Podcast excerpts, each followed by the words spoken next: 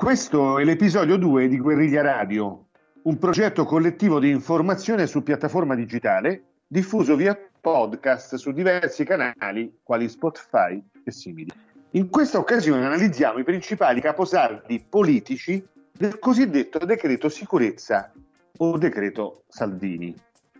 Assieme a me, questo non è un uovo su Twitter, conducono la trasmissione Scimmia Semiotica. Ciao e Davide dei Desk. Ciao. Con un contributo di Marta Fana. Ciao, grazie dell'invito. Che interverrà più avanti in dettaglio a demistificare l'impatto dei migranti su salari e posti di lavoro.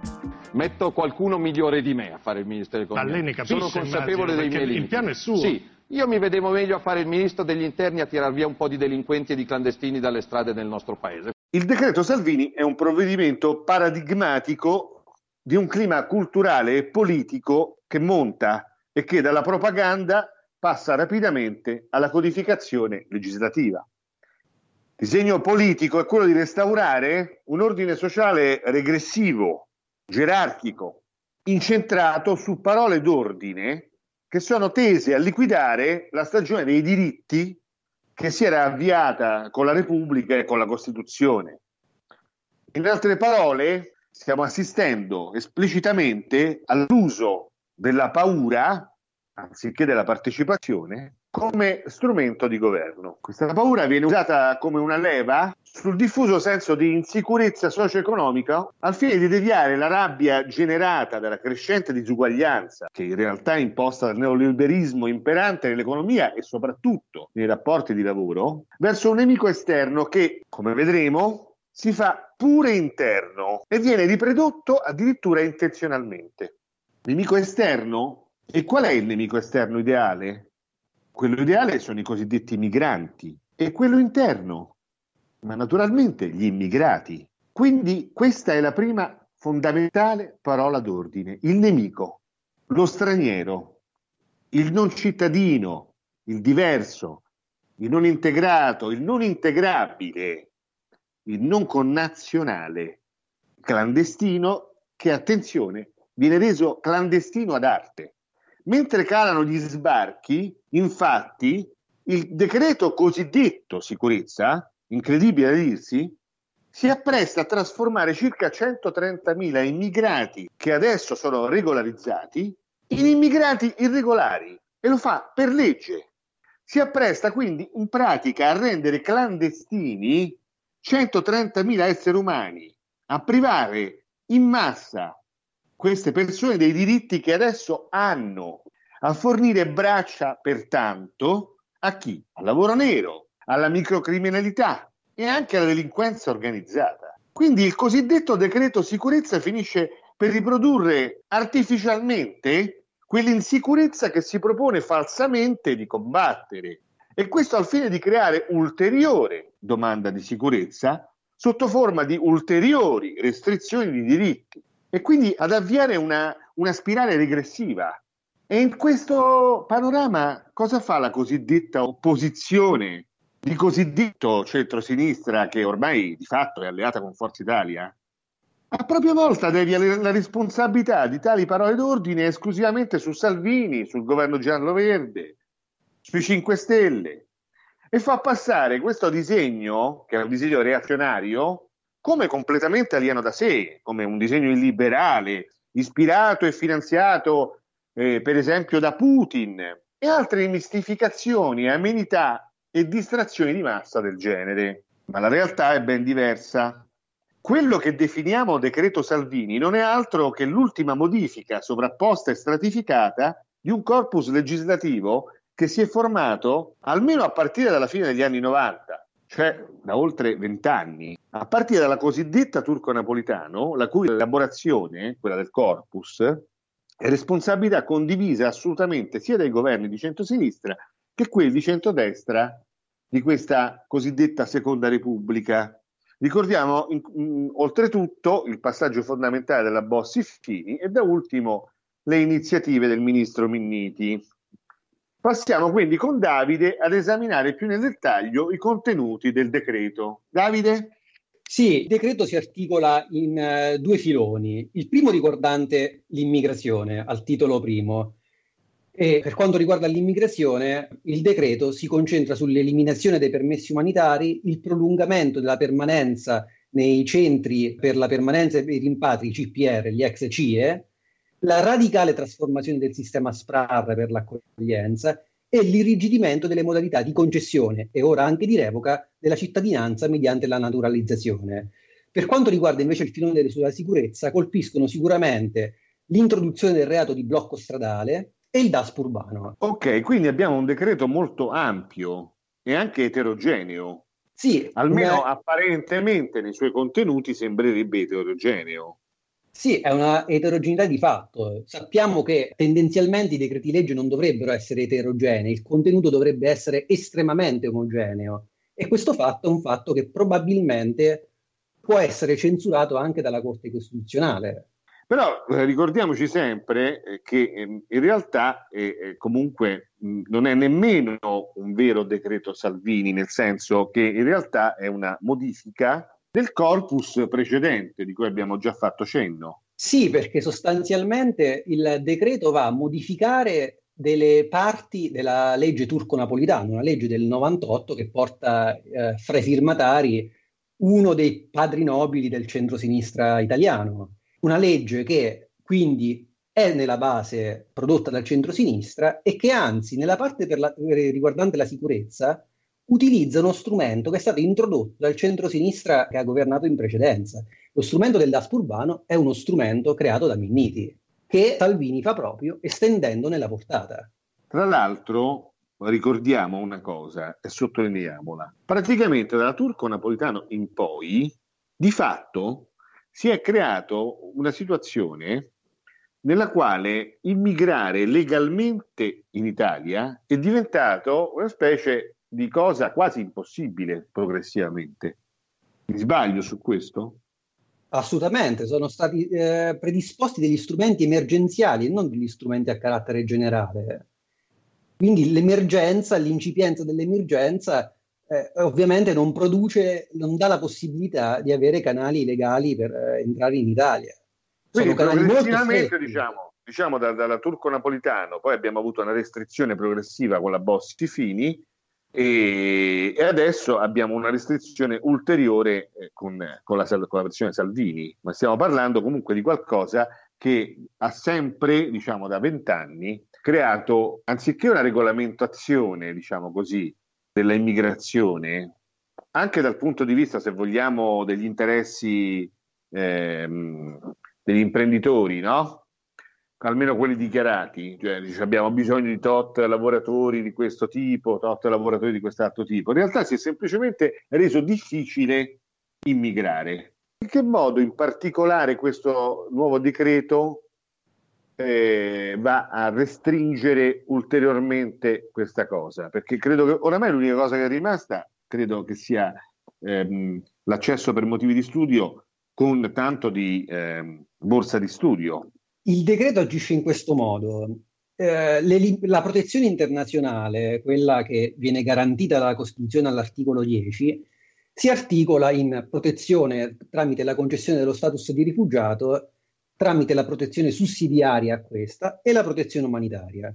La Turco Napolitano stabiliva una protezione umanitaria in, a carattere generale, cioè eh, vi erano tutti quei casi che non rientravano nello status del rifugiato o nello status di, eh, di rifugiato sussidiario entravano nella protezione umanitaria. Il decreto elimina la, eh, la protezione eh, per, con il permesso umanitario, che passa dal generale a particolare. Cioè vi sono ipotesi tassative per le quali è possibile ottenere il permesso umanitario e non ipotesi a carattere generale.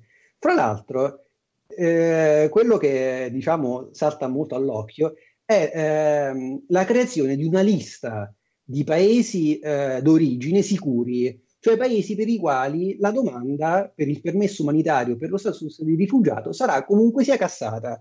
Tornando diciamo al decreto come, come corpo generale, è un decreto, come abbiamo detto, eterogeneo che accorpa praticamente in origine, dal punto di vista dei lavori di elaborazione di questo decreto, eh, due diversi decreti, che era uno eh, in origine soltanto sull'immigrazione, un altro in origine soltanto sulla sicurezza, che sono stati accorpati. Il tutto praticamente andando a creare un testo confuso, complicatissimo, che è praticamente illeggibile perfino agli operatori del diritto.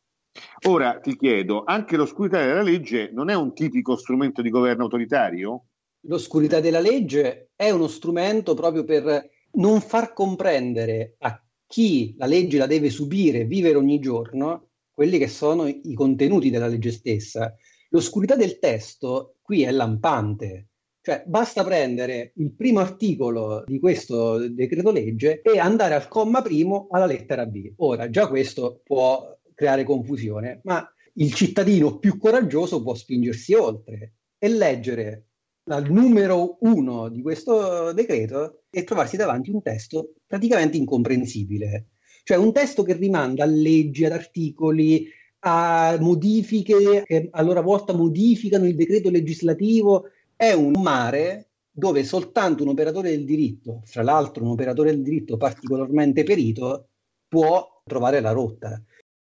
Ti volevo chiedere, oltretutto, quante pagine occupa il primo articolo sulla Gazzetta Ufficiale? Eh, occupa cinque pagine, quindi eh, si capisce da sé quello che, che, vuol dire comprendere già soltanto il primo articolo, che è quello che riguarda appunto l'eliminazione dei permessi umanitari. Cioè, qui parliamo di un testo legislativo che arriva addirittura a nove commi fino alla lettera Q. Cioè, quindi eh, una, produzione pachidermica che è incomprensibile a chiunque, quando il testo della legge deve essere chiaro e non esoterico. Qui stiamo in, in un ambito, direi, esoterico. Ok, grazie Davide. Siamo quindi di fronte alla rappresentazione plastica della legge come strumento di arbitrio del potente e quindi non già al diritto di cui il potente stesso è un sottoposto e da cui è limitato, sì, è, è sicuramente il, uno strumento che il, il potente può utilizzare di fronte a un cittadino incapace di comprendere il testo legislativo. È un testo che per un italiano, figuriamoci per una persona appunto che non ha la conoscenza uh, da, della lingua italiana e del lessico giuridico italiano, diventa impossibile da, da, da comprendere. Ok, quindi siamo tornati praticamente al 600 quando nei promessi sposi Renzo si deve recare dall'avvocato Azzecca Garbugli, che non era per nulla per caso così soprannominato, eh, per tentare di capire come esercitare un suo diritto elementare di cittadinanza come quello di sposare Lucia. E qui si inserisce anche la parcella di questo legale, che sono i famosi capponi di Renzo, cioè degli esseri viventi legati per le zampe, tenuti a testa in giù, e usati, diciamo, come, come merce, come moneta, i quali anziché ribellarsi contro chi li tiene in tale condizioni e li usa in questo modo, si beccano furiosamente tra di loro. Approfondiamo subito tale aspetto con scimmia, poi ci torneremo su anche con Marta Fana. Questo perché il potere liberale tende a sciogliere il corpo sociale in singoli individui, individui isolati, e a mettere di fatto tutti contro tutti, pure creando leggende metropolitane anche a livello economico, attraverso sempre il concetto delle parole d'ordine che servono ad articolare la paura come strumento di governo.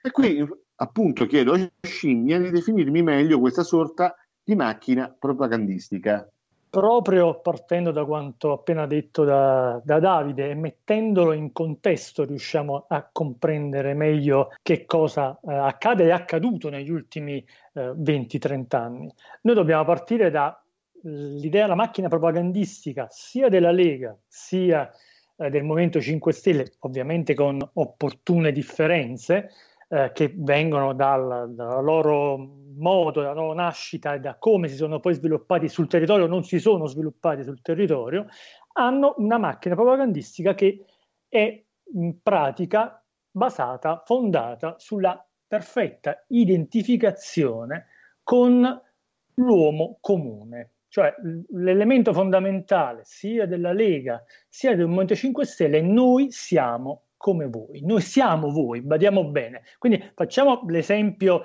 del, della, della, macchina pubblicitaria della, della, Lega del Ministro dell'Interno, quindi eh, sappiamo del, del, delle birre che si beve, sappiamo del, del pollo che mangia, della salsa, mm, non è folklore questo, è una precisa strategia comunicativa che tende a dire al proprio cliente, perché di base ormai i partiti sono dei marchi che devono essere gestiti eh, come appunto un'azienda e deve comunicare al cliente io sono come te, vedi? Io faccio le tue stesse cose, mangio le, le cose che mangi tu, posto come su Instagram, su Twitter, come fai tu, la stessa cosa, non c'è alcuna distanza fra me eh, e te, non c'è un ogliato, io sono te e tu sei me noi facciamo parte del popolo. Immaginiamo la stessa cosa anche dal, dal, dal, Movimento 5 Stelle. Sappiamo di Rousseau, sappiamo dell'idea iniziale della democrazia eh, diretta attraverso il web, sappiamo del movimento, dell'attivismo. Ovviamente facciamo finta, eh, in questo caso, di, di, di, di, non sapere la nascita di Casaleggio, la nascita di Beppe Grillo e tutto il resto, lasciamo stare e partiamo sempre dallo stesso movimento, cioè noi siamo, eh, veniamo dal basso, noi siamo il popolo e quindi utilizziamo il codice del popolo, utilizziamo la lingua del popolo che poi conduce direttamente, giusto per fare un collegamento e per dare a Cesare quel che è di Cesare, da Ciaone di Renzi a Malox del nostro eh, ministro dell'interno. Chiaramente questa identificazione totale con il popolo parte appunto da questo linguaggio comune. E proprio perché loro sono del popolo, questo governo è il governo del popolo, del popolo, voluto dal popolo, chiaramente sa qual è il problema principale del popolo, che è, strano a dirsi, il migrante. Cioè nel 2018 e nel 2019 il maggior problema dell'italiano medio è il migrante e proprio perché il problema è migrante, noi ci occupiamo immediatamente di questo problema e diamo subito l'avvio alla costruzione di questo decreto sicurezza contro il problema del migrante. Ora, tutto bello, siamo del popolo, parliamo la stessa lingua, ci attenderemo dopo tutta questa premessa che badiamo bene, la Lega è di 30 anni, credo, e eh, eh, del, del Movimento 5 Stelle una decina d'anni, Dopo tutta questa premessa ci attenderemo ovviamente un linguaggio piano, chiaro, pulito, atto a essere compreso dall'uomo comune. Me, per esempio, che non sono una persona eh, addentro ai segreti della giurisprudenza, chiunque, eh, lasciamo stare poi ovviamente anche i migranti, chiunque dovrebbe essere in grado di capire quello che il decreto dice. Ebbene, così non è. La verità è che non soltanto il decreto è incomprensibile per me o per l'uomo comune, per coloro che, che, che ascoltano, ma è incomprensibile anche, come appena detto Davide, dalla, dall'elite, l'elite di quelli che hanno le competenze, hanno studiato e sono all'interno di questa macchina interpretativa chiamata giurisprudenza. Quindi in questo caso c'è davvero una eh, grossa contraddizione in atto, ma il problema è... Il concetto Matrix praticamente. Mi vengono due immagini. La prima è più famosa, cioè meno famosa, è, è più famosa a livello letterario, che è il contadino davanti alla legge di, di, di, di, Kafka, che sta lì, attende tutta la vita in attesa della legge per sapere che deve fare, insomma, e, e così muore senza nessuna risposta da parte della legge. E il secondo, ovviamente, è avere questa milioni di righe di codice alla fine di Matrix che compaiono davanti allo schermo e tu non puoi fare altro che in modo allucinato guardarle.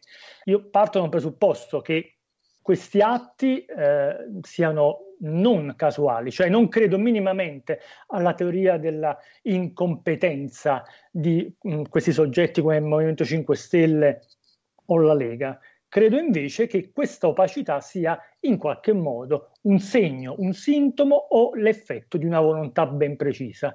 E quindi ci sarebbe da chiedersi che cosa sta nascondendo questa Eh, per esempio, abbiamo visto prima, abbiamo accennato al fatto che apparentemente questi, questi due ambiti, cioè il, la migrazione e la sicurezza, siano eterogenei, però poi andiamo a vedere che una delle cose principali riguardanti eh, la sicurezza è la definizione del blocco stradale come reato. Ora è eloquente che il decreto vada a colpire il blocco stradale, perché il blocco stradale è stato applicato negli ultimi anni proprio laddove si è espressa quella che è stata forse la frontiera più avanzata delle lotte dei lavoratori, la logistica, con la piena partecipazione di immigrati che vi lavorano in maniera regolare. A Piacenza nel 2016 Abd al-Sem el-Danaf, un operaio egiziano regolare, padre di cinque figli, è morto travolto da un tir che forzava, forzava un blocco durante uno sciopero che oltretutto era relativo al mancato rispetto del contratto di assunzione di 13 colleghi precari. Quindi praticamente migranti che scioperavano in solidarietà ad altri lavoratori, probabilmente anche italiani, che hanno fatto un blocco stradale e uno di loro è stato ucciso. Adesso questo blocco stradale viene, come dire, trasformato in un reato di per sé e pesantemente sanzionato, vero Davide? Sì, ed è questa cosa dovrebbe far riflettere tanti, perché il governo che si dice più vicino al movimento francese dei gilet gialli, cioè un movimento partito dalle strade e dalle autostrade di Francia, al movimento dei pastori sardi, un movimento che sappiamo tutti aver agito sulle strade de- della Sardegna, va a criminalizzare, a colpire quello che è uno strumento delle lotte sindacali, dei movimenti anti-establishment, dei movimenti appunto di rivolta contro il, il neoliberismo. E, ed è singolare proprio questo, che un reato depenalizzato torna in questo momento nel nostro codice penale. Torna, fra l'altro, in modo dirompente, perché troviamo da un lato il reato, cioè quello di bloccare una strada ordinaria, quindi una qualsiasi strada, non, non c'è una specificazione, una qualsiasi strada con oggetti che è punito dalla reclusione da 1 a 6 anni. Troviamo il reato di bloccare con oggetti o anche con il proprio corpo le strade ferrate, quindi le ferrovie, che è punito nello stesso identico modo con la reclusione da 1 a 6 anni, ma troviamo anche una sanzione amministrativa per chi blocca una strada ordinaria con il proprio corpo, cioè un sit-in, una, una protesta spontanea, viene sanzionata con una multa che va da 1000 euro a 4000 euro.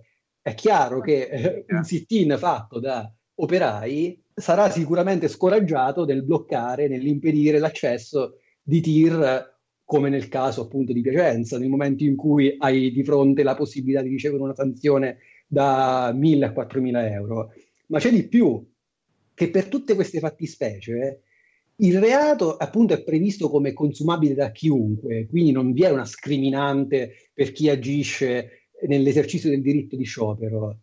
È olt- altresì ammesso l'arresto in flagranza di reato, ma oltretutto sono punibili allo stesso modo i responsabili, i promotori e gli organizzatori di queste manifestazioni. E qui permettimi, mi inserisco in modo brutale, però è la risposta alla domanda che avevo fatto prima, cioè questa oscurità serve appunto a celare l'obiettivo reale che va al di là della propaganda eh, messa in atto dal, dal governo. L'obiettivo reale è ovviamente la contestazione sociale la contestazione sociale, badiamo bene, che parte, e tu l'hai indicato perfettamente, parte dal precario, dal lavoratore, da quello, insomma, la maggior parte della popolazione eh, italiana, una volta che guadagni 1100 euro, hai chiare difficoltà a trovarti 4.000 euro di eh, multa da pagare.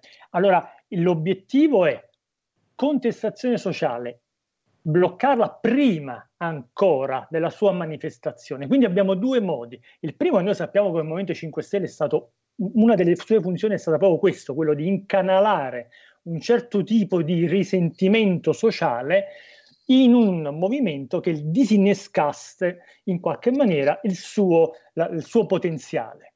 E la, il secondo processo che ora stiamo vedendo in atto è proprio fermare alla nascita qualsiasi tipo di protesta che non sia quella che a livello istituzionale viene già disinnescata alla base, cioè Facciamo un esempio quello che sta accadendo nel movimento nel, nel, nel Gire Gialli, cioè c'è tra cui tra parentesi invito quelli in ascolto ad andarsi a sentire la bellissima puntata condotta da Daniele Trovato con Giuseppe Sini e con Stefano Palombarini per avere un'idea più chiara, ma una partenza con delle eh, rivendicazioni economiche, badiamo bene, non di cambiamento totale sociale, delle mere e banali rivendicazioni economiche che non viene ascoltato dal governo, che poi passa alle vie di fatto. Ora, in questo caso, facciamo l'esempio eh, in Italia, che cosa potrebbe accadere? Accade che non si potrebbe neanche iniziare un certo tipo di discorso eh, di sciopero, di contestazione sul territorio, che è il vero e proprio poi eh, momento di aggregazione dei lavoratori e anche di visibilità, parliamoci chiaro, di visibilità territoriale della protesta lavorativa. Viene in quel caso bloccato e quindi da un lato viene disinnescato a livello a, a livello politico, dall'altro lato viene bloccato dal punto di vista eh, del, con questo decreto, viene penalizzato un puro esercizio politico. Qui non è questione di sicurezza, è questione di politica. Contestazione sociale è un atto politico che è un diritto del popolo, un diritto in quanto ovviamente deve far valere la propria legge, la propria volontà. Quindi qui c'è un, un grosso problema eh, in atto ed è chiaro che il fine non è il migrante o chi per lui, ma è un certo segmento socio-economico. Quindi appare evidente in un certo senso che, che abbiamo un trucco che serve sostanzialmente ad additare il migrante e i lavoratori, chiamiamoli autoctoni, come causa del loro disagio e della loro insicurezza economica e sociale, come un loro concorrente, come il loro nemico. Il tutto per creare consenso a una legislazione sostanzialmente repressiva che va usata in realtà contro tutti i lavoratori, ovviamente contro anche i lavoratori autoctoni, chiamiamoli. E il fatto che la concorrenza dei migranti sia largamente una leggenda, che non è verificata dal punto di vista scientifico, Ce lo spiega Marta. Abbiamo con noi Marta Fana, economista, autrice del libro Non è lavoro e sfruttamento, edito dalla Terza, che da anni ha studiato approfonditamente in particolare le dinamiche economiche relative al mondo del lavoro. E vogliamo chiederle, nel contesto della nostra trasmissione, un piccolo spin-off relativo a una leggenda metropolitana secondo la quale i migranti avrebbero avuto un ruolo di carattere rilevante nel fenomeno della compressione salariale e della precarizzazione del lavoro. Tu cosa ne pensi, Marta?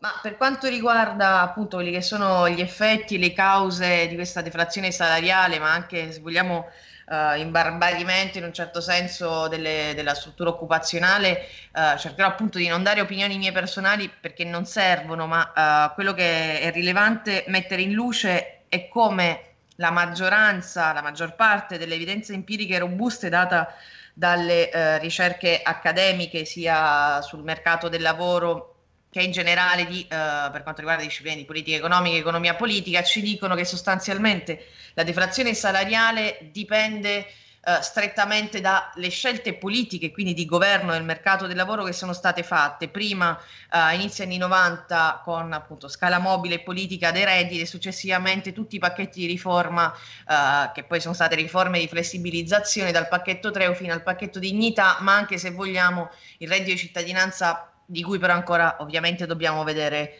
uh, gli effetti. Per quanto riguarda quindi proprio dove si collocano uh, i migranti all'interno della, della, struttura occupazionale, ovviamente questi vengono inglobati nei settori e diciamo nella, nella, parte debole della distribuzione salariale, ma ovviamente questo dipende dai rapporti di forza che hanno i migranti, così come i non migranti, quindi gli autoctoni, rispetto a quelle che sono le scelte di impresa. Questo va detto perché infatti la cosa che, che, notiamo è che in Italia la variazione e trasformazione della struttura occupazionale è quella cosa per cui aumentano soltanto negli ultimi vent'anni i lavori mal pagati, lavori che si concentrano in settori a scarsissima produttività come sono uh, i servizi per le, per le persone, i servizi di cura o anche in settori dove c'è stato un maggiore incremento occupazionale, cioè ristorazione, magazzinaggio, uh, turismo, ma questa è proprio la scelta della in qualche modo ristrutturazione e specializzazione produttiva che l'Italia e quindi gli imprenditori italiani che scelgono dove collocarsi eh, tra i settori economici hanno fatto. Quindi sicuramente non dipende eh, dagli immigrati. Poi è vero però che c'è un fenomeno di segregazione all'interno della distribuzione uh, salariale, quindi dove vanno a essere occupati gli immigrati, uh, che è sempre appunto uh, diciamo, la parte più debole. Poi la cosa che possiamo dire in Italia è che in realtà anche le professioni che altrove sono ben pagate rispetto a quelle diciamo di base, quelle meno produttive, l'Italia soffre come dire, uno scarto salariale importantissimo sia dal punto di vista dei salari orari e quindi del salario lordo sia da quello netto e su questo un'altra cosa da sfatare è che è il costo del lavoro che incide maggiormente appunto sui salari netti. In realtà se guardiamo il confronto con la Francia vediamo che sia i salari lordi italiani sono di gran lunga inferiori, parliamo di migliaia di euro l'anno, ma che in realtà i francesi pagano più tasse sul lavoro. E quindi poi tra l'altro questa cosa che tu stai dicendo, cioè che è una scelta politica ben precisa, l'ha scritta addirittura Krugman, ha detto la stagnazione dei salari è una scelta politica, non è nemmeno dovuta alla robotica. Innanzitutto, tutti quelli che sono gli effetti della robotica oggi eh, sul mercato del lavoro, almeno per quanto riguarda l'Europa, sono d- dal punto di vista della sostituzione tra robot e lavoratori sono quasi inesistenti. Quello che invece abbiamo è che con l'introduzione, diciamo, di ingenti quantità parliamo così ovviamente in modo uh, molto volgare, di nuove tecnologie all'interno dell'organizzazione del lavoro, queste fungono soprattutto in qualche modo non essendo neutrali, da fattore di controllo e standardizzazione del processo produttivo e quindi dell'organizzazione del lavoro, quindi fungono sostanzialmente, al, cioè lavorano all'interno di quella che appunto classicamente chiamiamo la, uh, no, la, la, la, gestione scientifica uh, del lavoro. L'altra cosa è appunto che Krugman si è svegliato dopo 40 anni di uh, liberalismo a dirci che esistono dei rapporti di forza all'interno del mercato del lavoro. Sì, perché appunto il mercato del lavoro, così come diciamo, le relazioni economiche di per sé non sono neutrali, come invece la teoria dominante mainstream neoclassica ci vuole far credere, ma sono dei rapporti sociali e quindi dipendono dai rapporti di forza tra le parti, le parti in questo caso sono i lavoratori da un lato, i datori di lavoro e poi le istituzioni politiche che di fatto mediano questi interessi, no? pendendo da un lato o dall'altro a seconda di quali interessi vogliono uh, sostenere.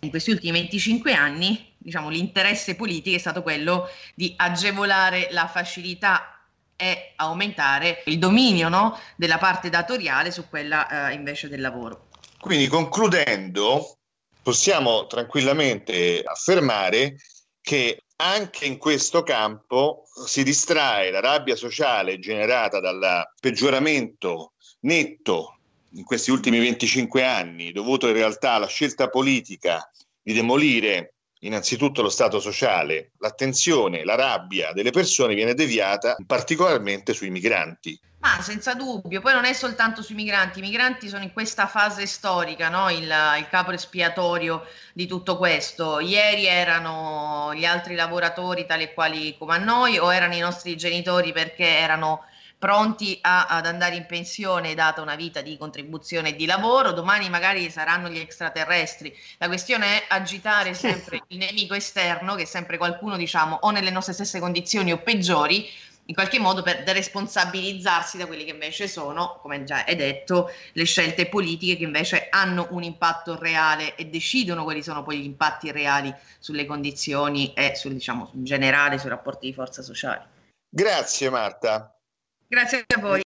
Abbiamo quindi visto, grazie a Marta, come nonostante la ricerca accademica smentisca la credenza che il migrante rubi lavoro e sia un elemento significativo nella dinamica della compressione salariale, tale leggenda oramai si sia consolidata, così come quella che sia eh, causa di insicurezza. Chiediamo di cui, quindi di nuovo a Scimmia qualche considerazione su tale meccanismo, però prima facciamo partire un inserto. Veux dire à quel point tout ce dont on parle est irréductible à toute communication.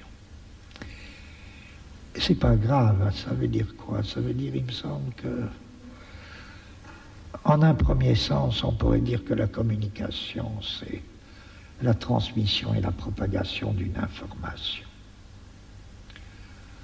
Or, une information, c'est quoi? C'est pas très compliqué, tout le monde le sait. Une information, c'est un ensemble de mots d'ordre. Quand on vous informe, on vous dit ce que vous êtes censé devoir croire. En d'autres termes, informer, c'est faire circuler un mot d'ordre.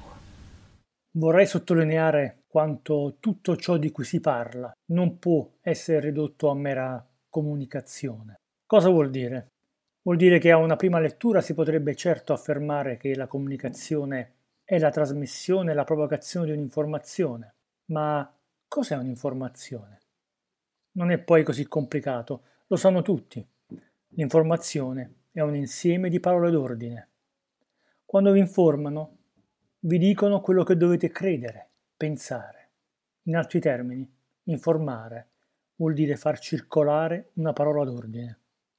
Quindi, Scimmia, cos'è questa parola d'ordine di cui ci parla Deleuze? Semplicemente la parola d'ordine è la circolazione di una identificazione. Noi la chiamiamo comunicazione nel nostro gergo dei media, ma come noi possiamo ben sapere, la comunicazione è la circolazione della parola d'ordine. E la parola d'ordine perché si chiama parola d'ordine? È, è, importante capire che parola d'ordine perché dà un ordine a un problema, dà un ordine a un contesto che magari è dubbio, non, non si comprende bene eh, quale sia la sua vera significazione e la parola d'ordine chiarisce. Ora qui non importa la sua verità o meno, qui il problema non è questo, il problema è do una spiegazione, verosimile o meno, del perché accade quello che sta accadendo. Il secondo lato, che è immediatamente ovviamente collegato al primo, è così tu puoi sapere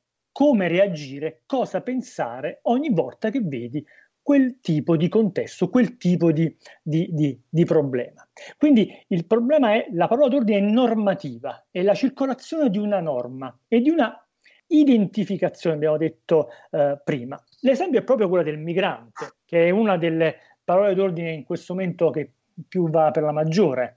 La, l'identificazione in atto è quella della presenza del migrante e della sicurezza. Quindi, meglio ancora, il migrante è sintomo di insicurezza, è la causa diretta della nostra insicurezza. Questa è la parola d'ordine che noi ascoltiamo sui media, sui social media e tutto, tutto il resto. E là, come funziona poi questa, questa uh, parola d'ordine? Il migrante da una parte non ha nessuna caratterizzazione.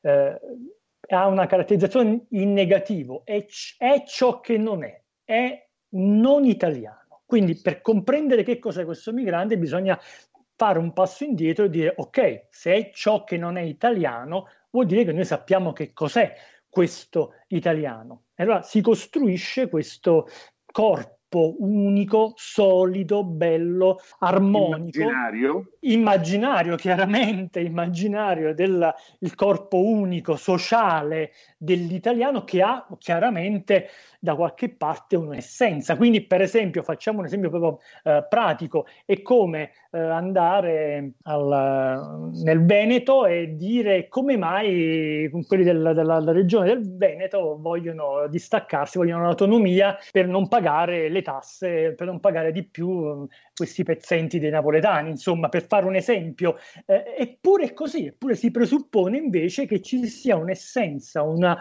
unione eh, forte eh, un, da qualche parte che dia il senso di che cos'è essere italiano che quindi a quel punto dovrebbe essere talmente forte da superare, da attraversare qualsiasi differenza interna, non solo regionale, ma eh, eh sociale e, e, ed economica. Quindi il migrante esiste solo in quanto non è l'italiano e quindi questo gioco funziona perché presupponiamo questa essenza dell'italiano che ovviamente abbiamo detto immaginario perché perché l'esempio banale della regione Veneto, come anche quello, l'ultimo caso della, della Carella sui social network della scrittrice contro il, il, romanesco, per esempio, ci indica chiaramente che c'è qualche problema, che questa essenza dell'italiano non si recupera in nessun luogo o meglio, dobbiamo vederla da molto lontano, quasi da Marte, per vedere tutto eh, questo pianeta bello rotondo, no? insomma come la Terra. Man mano che ci avviciniamo, chiaramente la Terra non è più così bella, pulita, ma è scoscesa, t- tante frammentazioni, mari, montagne e tutto il resto. Quindi semplifichiamo e eh, andiamo a cercare di capire che cosa è questo migrante è questa parola d'ordine, come stavi dicendo tu, che serve in realtà non a difendere la, la nazione italiana, ma piuttosto la classe dominante che è ma sempre più ristretta.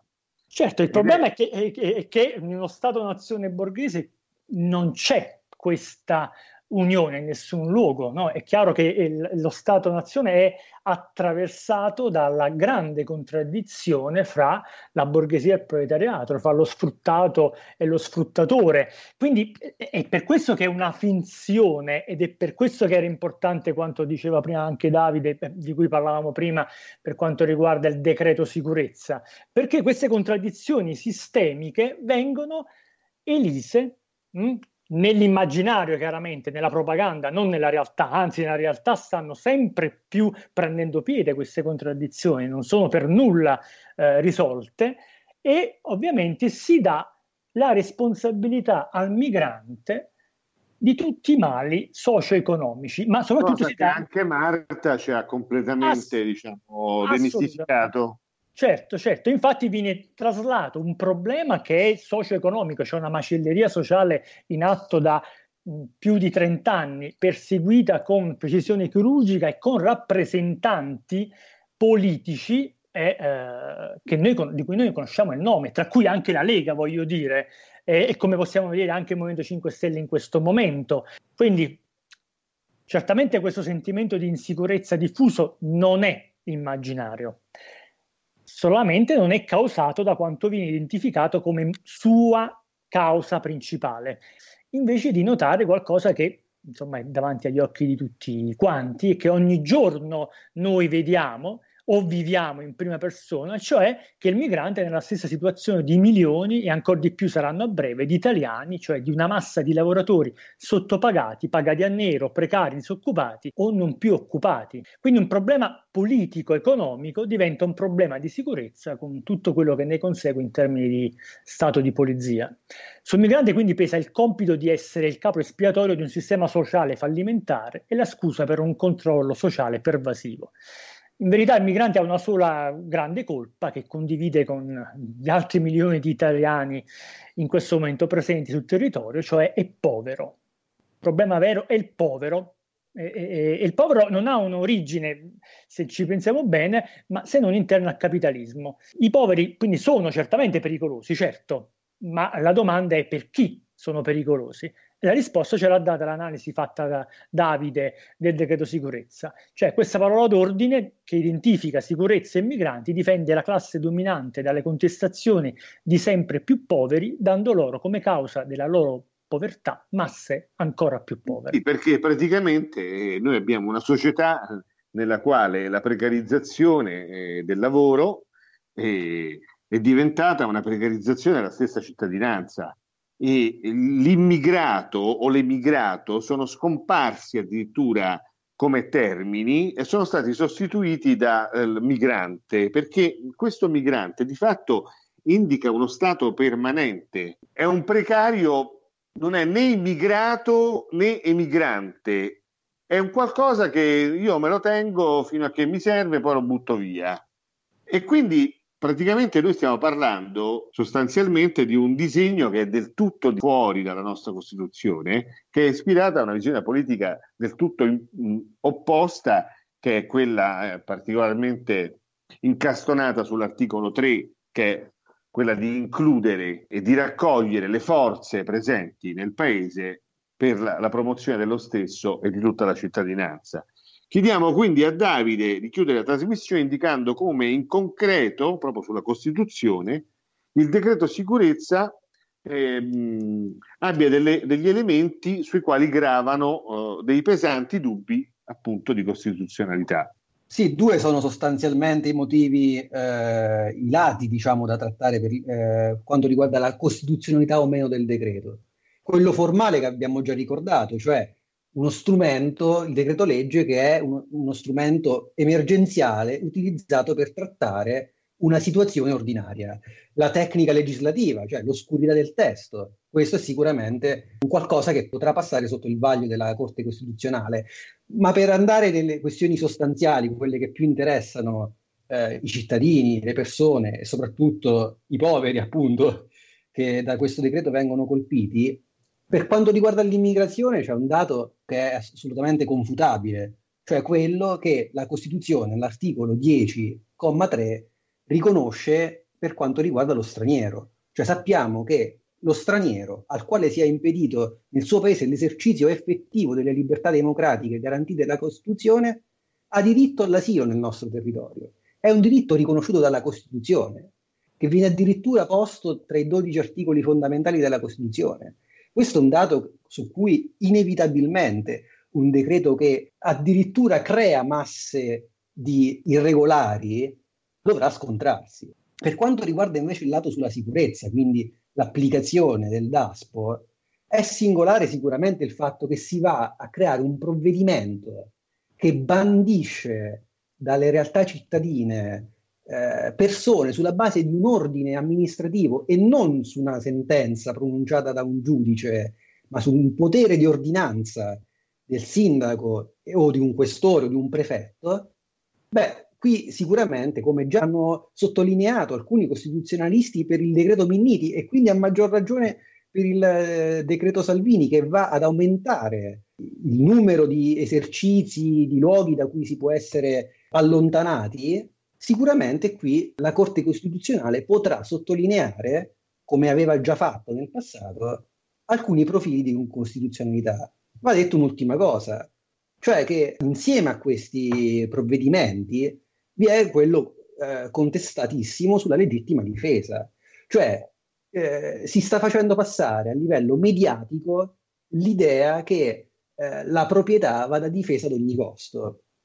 Ebbene, eh, soltanto una, uno stravolgimento violento dell'ordinamento costituzionale, quindi l'abrogazione della nostra Costituzione, può far sì che questa, questo disegno eh, vada a realizzarsi. Perché? Perché il diritto alla vita, che è un diritto che la Costituzione non esplicita, ma che sicuramente è rintracciabile all'interno di essa, l'articolo 2 sui diritti inviolabili dell'uomo, il diritto alla salute, il diritto alla previdenza sociale, i diritti contro le violenze fisiche arbitrarie del potere. Sono tutti diritti che hanno costituito il diritto alla vita nella nostra Costituzione. Beh, questo diritto non può essere messo da parte semplicemente con una legge che va a difendere la proprietà. E anche qui la Corte Costituzionale può mettere le mani. Oltretutto è anche un po' truffaldino e demagogico come, come al solito, perché praticamente questo decreto eh, riguardante la legittima difesa in realtà va a modificare soltanto il codice penale, ma non modifica il codice di procedura penale, per cui praticamente tutto quello che hanno raccontato a, attraverso i media i politici che tende a far credere che praticamente si possa sparare liberamente a chi mi aggredisce in casa o nell'esercizio commerciale e mh, quindi non avere nessun tipo di conseguenza è una sciocchezza perché il codice di procedura penale che non è stato modificato continua ad obbligare il giudice in caso di omicidio o anche di lesioni gravi a eh, d'ufficio indagare per omicidio o tentato omicidio eh, la persona in questione. Assolutamente, perché è soltanto tramite una, un'analisi del, del giudice si può comprendere quello che è successo la mancata modifica del codice di procedura penale fa capire quanto di propagandistico ci sia in un provvedimento che già tanti costituzionalisti e penalisti dicono che non cambierà di fatto nulla. E sulla propaganda andiamo a chiudere definitivamente questa trasmissione perché abbiamo visto quello che è successo a Torre Maura, in quel caso non erano eh, i migranti, ma erano i Rom, che sono migranti per eccellenza, e lì abbiamo praticamente una cittadinanza che è stata convinta negli ultimi vent'anni che i soldi non ci sono sostanzialmente, dopo che gli era stato detto il contrario, che entrando in Maastricht ed entrando nell'euro eh, si sarebbe lavorato un giorno di meno si sarebbe guadagnato un giorno di più, tutte queste, queste cose sono state messe da parte brutalmente, è stato detto i soldi non ci sono, le persone sono sempre più prive di eh, servizi sociali, sempre più prive di lavoro, pagano le tasse ugualmente, si trova a un certo punto una narrazione per la quale invece hanno dei migranti o dei rom che vengono pagati con i soldi delle loro tasse e si ribellano vengono indotti a ribellarsi contro altre vittime di questo sistema. Quindi guerra tra poveri. Bene, abbiamo avuto una dimostrazione che però questo è un gioco che comincia a non funzionare più, perché abbiamo un quindicenne che ha risposto in questo modo. Però secondo me quello che sta a fare lei è una leva sulla rabbia della gente di Torre Maura, il quartiere mio. Certo. Su, eh, trasformando questa leva di rabbia con la gente, trasformarla nei suoi interessi, nei sì. suoi voti, nei suoi modi. Questo sì. è secondo me quello che sta facendo, anche legittimamente. No, no, vabbè. Quindi questo è quello che volevo dire io. E poi la gente di qua, quello che voglio dire, un'impressione mia. Quindi la gente in piazza ieri ce l'ho portata io o no, è scesa certo. da sola? Quella che voglio dire io, secondo me quello che è successo ieri sì. era solo uno strumento per far sentire a Roma, a tutte le istituzioni, che Torre Maura sta in una situazione di degrado e quindi dei rom di 70 persone, secondo me non è che tutta Torre Maura scende per 70 persone, secondo me è stato solo una chiave per farsi sentire.